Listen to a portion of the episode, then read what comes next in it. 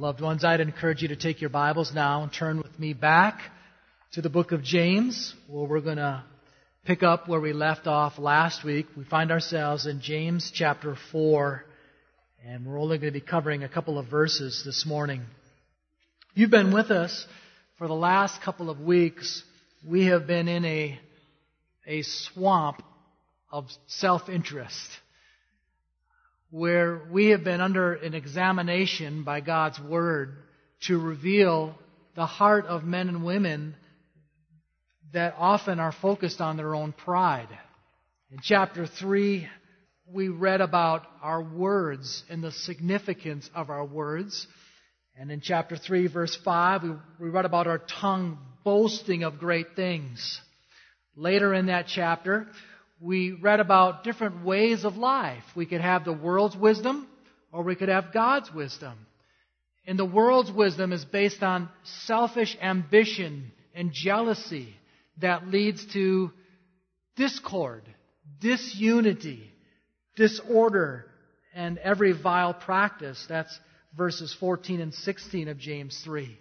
And then we turned a corner and looked at James 4 thinking maybe we'll get a little bit better here, but we found out that the source of our conflict and quarrels, and why are we getting into arguments in our home and in the workplace or even at church? And what we found out was because of these selfish desires that we have that are unmet. And so, if you were with us last Sunday, Pastor James took us behind the woodshed a bit and he told us the remedy for our pride and self interest is an anguish over our sin. And so he would say, You need to confess that sin. You need to, instead of laughing over it, you need to weep over it. So, yes, over the last couple of weeks, we've had this sort of theme of pride and self righteousness and self interest. And, and I suppose if it were a movie, the film score or the soundtrack might just be Frank Sinatra's I Did It My Way. And if you're familiar with that last stanza, it says, For what is man and what has he got? If not himself, then he has not. To say the things that he truly feels, and not the words of one who kneels. The record shows I took the blows and I did it my way. And this, this American anthem has been played out over and over, and I'm afraid even potentially in our homes that has brought a wave of conflict and discord. While not at the, quite the same level of Frank Sinatra, I was dwelling on these things in recent weeks, and I found myself in a convenience store looking for a snack, and over the speakers was a song from the 80s by Loverboy. That was called, um, what was that again? Um, oh man. I gotta have it my way. That was the gist of the song. And as a result, I'm in all sorts of conflict in my life because I got to have it my way. And so last week we were led in some grieving over our sin. And we dried our eyes from crying over our sin. We got up off our knees. And now we're moving on with the rest of our life. And what do you think Pastor James would address next? Pride again.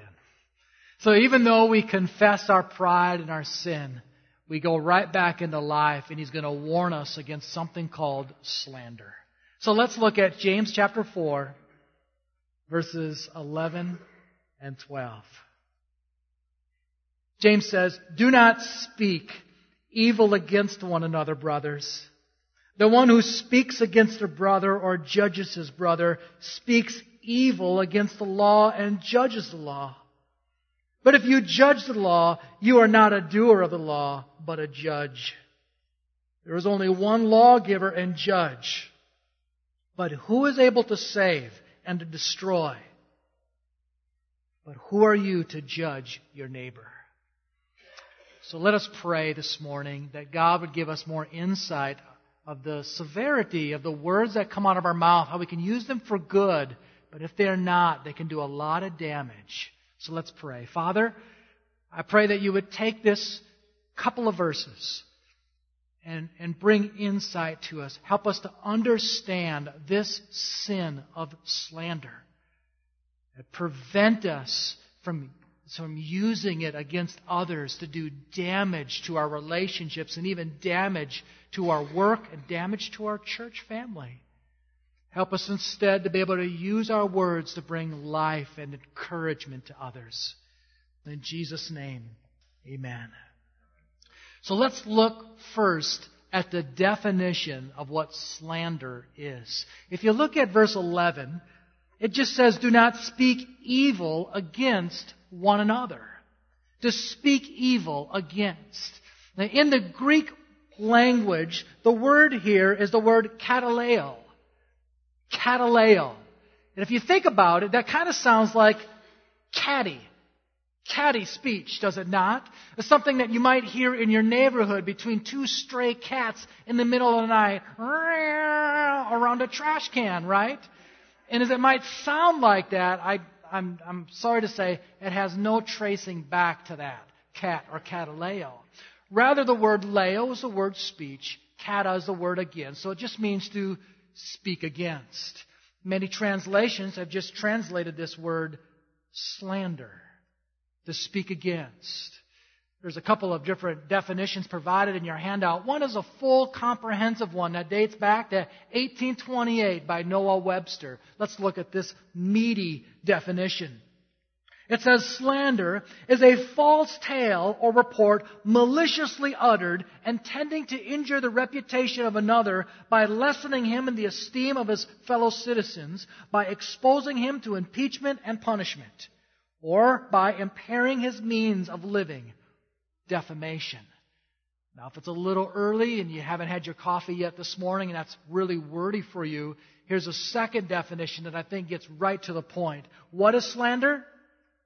Words falsely spoken that damage the reputation of another. Words falsely spoken that damage the reputation of another. Do you know a reputation is something that is valued in the scriptures? The writer of Proverbs says a good name is to be chosen rather than great riches. One's reputation, one's reputation above reproach is of great value here in this life. Slander damages that reputation. One might say slander steals the reputation. Years ago, Jerry Bridges wrote a book called Respectable Sins. It's on my list of books that I'd like to get to. But one of these respectable sins that he lists is that of slander.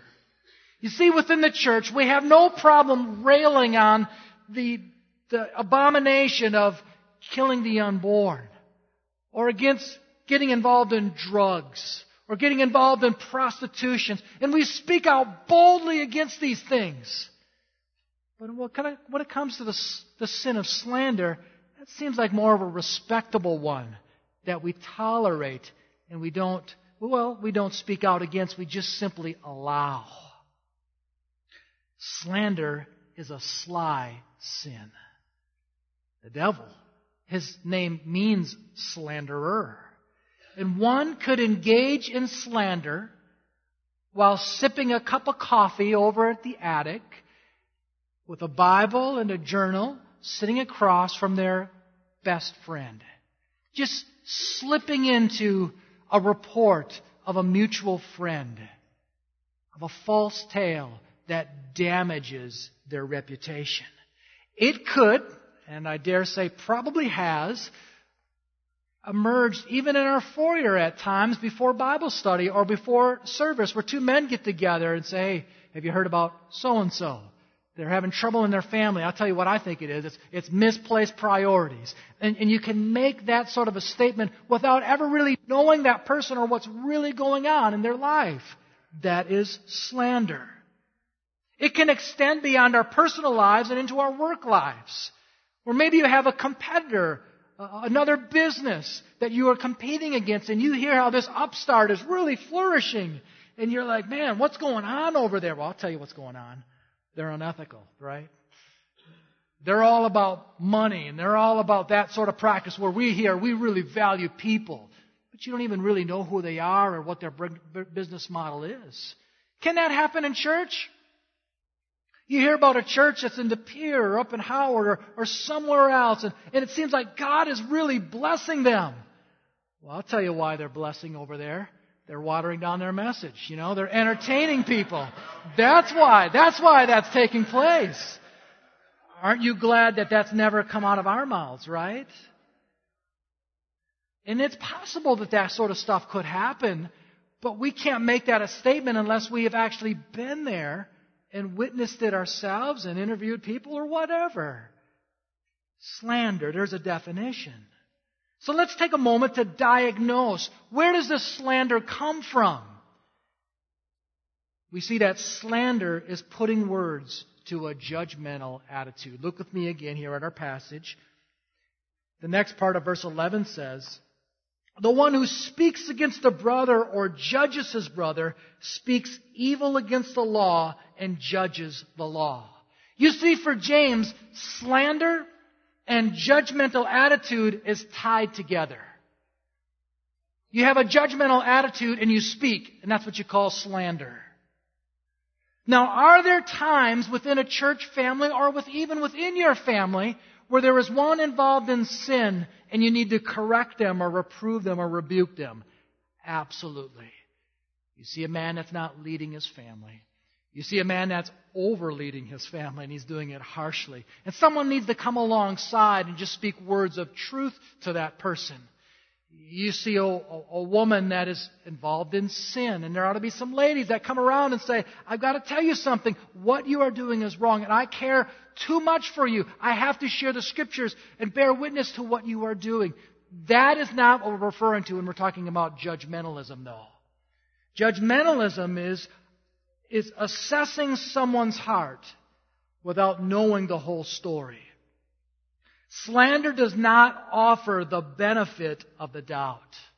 What slander does is it interprets the motives of another person. They got into an auto accident? Probably on their phone. Probably drinking. They're having difficulty at work? I tell you why that is. They're probably on drugs. They lost, that employee lost the account? Our coworker did. He, she's lazy. She's incompetent. And we don't even understand all the inner workings of that account. A slanderer will take a soundbite from the news, a tweet, or a post, and interpret a person's heart and their theology just based on a sentence or two. Without examining and researching the context without actually taking time to wonder, what did this person mean? And is this consistent with what they've said before? Another thought here is diagnosing the slander is one who slanders thinks he is above God's law. So if you look at the next part here in our passage, it says, the, the last part of verse 11, but if you judge the law, you are not a doer of the law, but a judge. Look with me at verse 12. There is only one lawgiver and judge, he who is able to save and destroy. But who are you to judge your neighbor? When you judge your neighbor, you're judging the law. The law here is the Old Testament law. God gave us a law in the Old Testament of commands. And this past summer, we spent a series of sermons talking about loving your neighbor. And I know you have those memorized and you listen to them over and over again. But just in case you haven't, you might remember in Leviticus chapter 19, this is where Jesus quoted, You shall love your neighbor as yourself. And on the last message of that series, I preached from that. And I listed what that chapter says about ways that we love our neighbor as ourselves and picking it up in Leviticus 19, verse 16 through 18. It says, You shall not go around as a slanderer among your people. You shall not stand up against the life of your neighbor. I am the Lord. You shall not hate your brother in your heart, but you shall reason frankly with your neighbor, lest you incur sin because of him. You shall not take vengeance or bear a grudge against the sons of your own people, but you shall love your neighbor as yourself. I am the Lord. So how do we love our neighbor as ourselves? According to Leviticus 19, by not slandering them. And so this is the point that James is making, is that when we slander, we are saying to God's law, I am above it. I do not need to submit to it. A couple of years ago, our family bought a four-wheeler. Just a little Honda Recon, a 250cc. It's the same size that my wife and I can drive, as well as our eight-year-old boy can drive. So it just, everyone can drive it. It's, it's kind of nice. There's a little sticker on the front part of that four wheeler that shows a driver and a passenger, and there's a circle with the no, it says no passengers. Well, how do you have no passengers when you have five boys, right? So it's not unusual for us to load up myself and five boys on that four wheeler and go tooling around our yard. A couple of summers ago, we were up north. We were staying at a place, and there were some ATV trails around there. We went to a little country church on that Sunday morning, and Melody says, "I'll make lunch for you. You guys want to go on a four-wheeler ride?" And so I loaded up the four oldest and myself, and we went on some of these four-wheeler trails. And as we were going around a trail, here's a couple of UTVs and ATVs coming this way with their helmets and their goggles and all decked out in colors. And here are the Hurtler hillbillies, right? We're just coming down with five of us on this four-wheeler. And our boys have seen that little sticker there that says, Hey, Dad, no passengers. How come, how come there's no, no, we're not supposed to have any passengers here? And I say, Son, that's just a sticker. That's just decoration. I am above that law. I am above that law. I will, we don't need to obey that law. And that's what we are saying, not about a sticker, but about the most one of the most fundamental commandments, the great commandment, to love our neighbor as ourselves when we don't speak nice to one another and we slander one another. If you want to trace slander back to its root, it is pride, right? Someone comes up and says, Chad, there is a preacher that I just love to hear. He is articulate, a right blend of humor and, and, and seriousness. He is winsome. He shares truth with that I can handle. And I just, I just love to hear him. Who is it? Oh, it's so and so. Oh. Do you know that he has pr- problems in his marriage? no, I didn't know that. Yeah, you just better listen to what he says, but don't follow his life, okay? And suddenly, you know what happens to me? I kind of feel better about myself because I've just downgraded someone else. And we do the same thing. We feel better about ourselves when we can slander others. And that's why we do it. Instead of letting God exalt us, we exalt ourselves. So let's consider thirdly then, damaged caused by slander. Slander divides friends. In Proverbs 6, there is a list of the sins that God hates the most. In verses 16 through 19, this is what it says. There are six things that the Lord hates, seven that are an abomination to him. Listen to these. Haughty eyes, a lying tongue, hands that shed innocent blood, a heart that devises wicked plans, feet that make haste to run to evil, a false witness who breathes out lies, and then listen to the last one and one who sows discord among brothers. And this is what slander does, is it separates people. Let me, let me just illustrate this. Um, I haven't called on any of these different people, but if I were just to, I'm gonna, I'm gonna pick on Jared because everyone seems to know Jared, and we can do that. And everyone, I think, knows him well. That the story I'm going to tell of him, we would all laugh at. Okay, and if I go over here to Don and I say, uh, and we're visiting with one another, and Jared walks by, and I said, uh, Did you see that new vehicle that Jared is driving? And, and we're commenting on it one another, and I said, You know how he got that? I believe he got that by being dishonest at work. I believe there was some embezzlement going on there. Now, Don doesn't know Jared very well at all. Okay? I, don't know that, but I'm just saying for the case of our story, he doesn't know Jared very well. Do you know that what I've done is I've just planted a seed? That every time Don hears Jared's name or sees his name, or maybe sees him in the church directory, do you know what one of the thoughts is going to be? Is the lie that I just shared with him. And his reputation has just been damaged as a result of that. That's what slander does. Just yesterday, I was at this uh, meeting of pastors. I was there in the morning, and, and they introduced this person to come up, and I thought, I've heard this name before. And my mind went back to over five years ago where a friend said something about this speaker, and it was not something positive. And I didn't even know why, but I sat there and I'm like, I don't even think I want to listen to this speaker because I can remember hearing something bad about them. It was later in the evening as I was relaying the events of the day with my wife that I realized that that person, that friend that said something about this speaker, they didn't even know that person either. But that 10 minutes in which that person spoke, I didn't want to listen because they had been slandered. Their reputation was, was tarnished because of this other comment made. So that's the problem with slander. When we say something, it's really difficult to get that lie out of someone's mind or if it happens to us. So slander divides friends. Listen to what Proverbs 16 verse 28 says. A dishonest man spreads strife and a whisperer separates close friends. Slander does a tremendous amount of damage. When I Googled slander this week, I was surprised to find out that the first few sites that come up are actually law sites.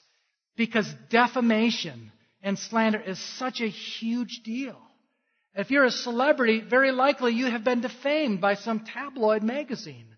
And if you're a news network and maybe you've done a documentary on some sort of a business and you didn't research it accurately, you can actually cause a business to go into bankruptcy and they might turn around and sue you.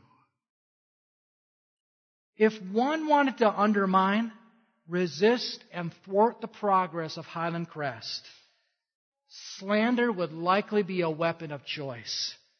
Offer a few choice words, strategically spoken, to question some leaders' motives, their personal life, or judgment. Wind those words up and let them go.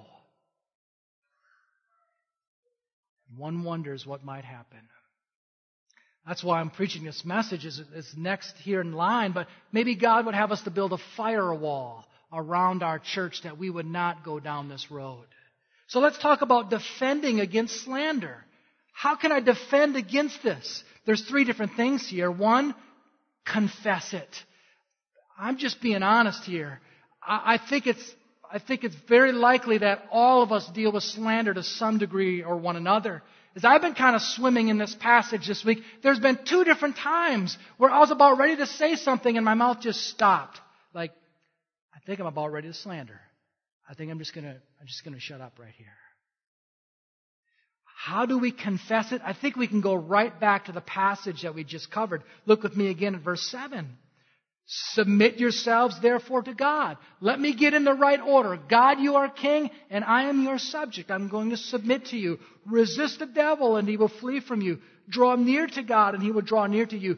Cleanse your hands, you sinners, and purify your hearts, you double minded.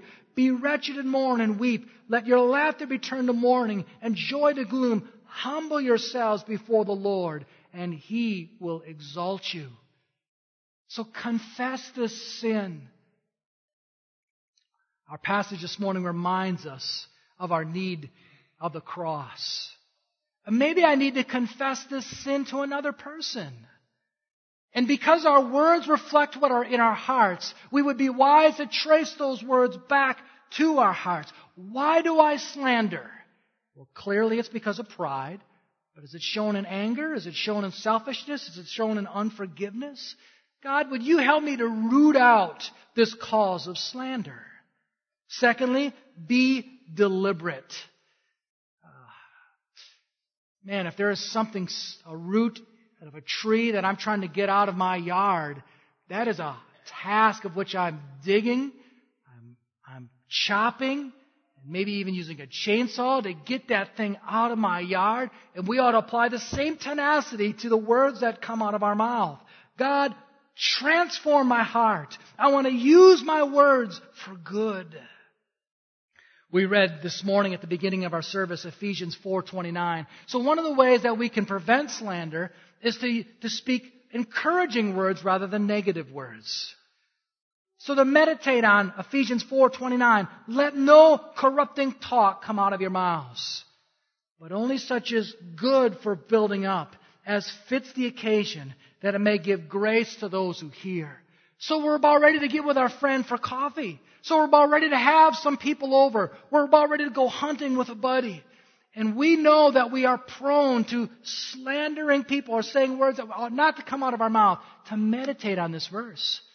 God, I don't want any corrupting words to come out of my mouth right now, but only words of grace may they come out. And then thirdly, help. Help others. Fighting slander is not an individual project. Rather, it is a community project.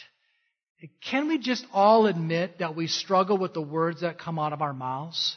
Would that, would that be all right that we could just make a, a corporate confession of that? And if that is true, why don't we help one another with that? So when that begins to slip out of our mouths to say, hey, I'm just curious, have you shared that concern with the person you're about talking about right now? Have you checked out what you are telling me to see if it is true? Would you like to go to that person right now and find out if that is true?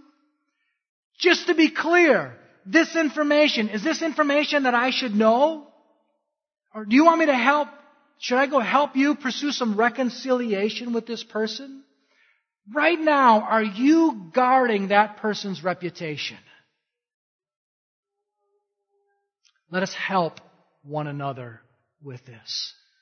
And as a church family, let us work on our relationships with one another and guard them, even with your close friends, to help them with their tongues, that we might be an encouragement to one another rather than tearing one another down.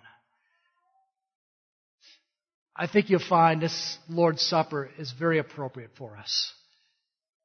It's not that the Lord's Supper taking it's going to forgive us of our sins, but slander provides another reminder of how much I need the forgiveness that Christ offers.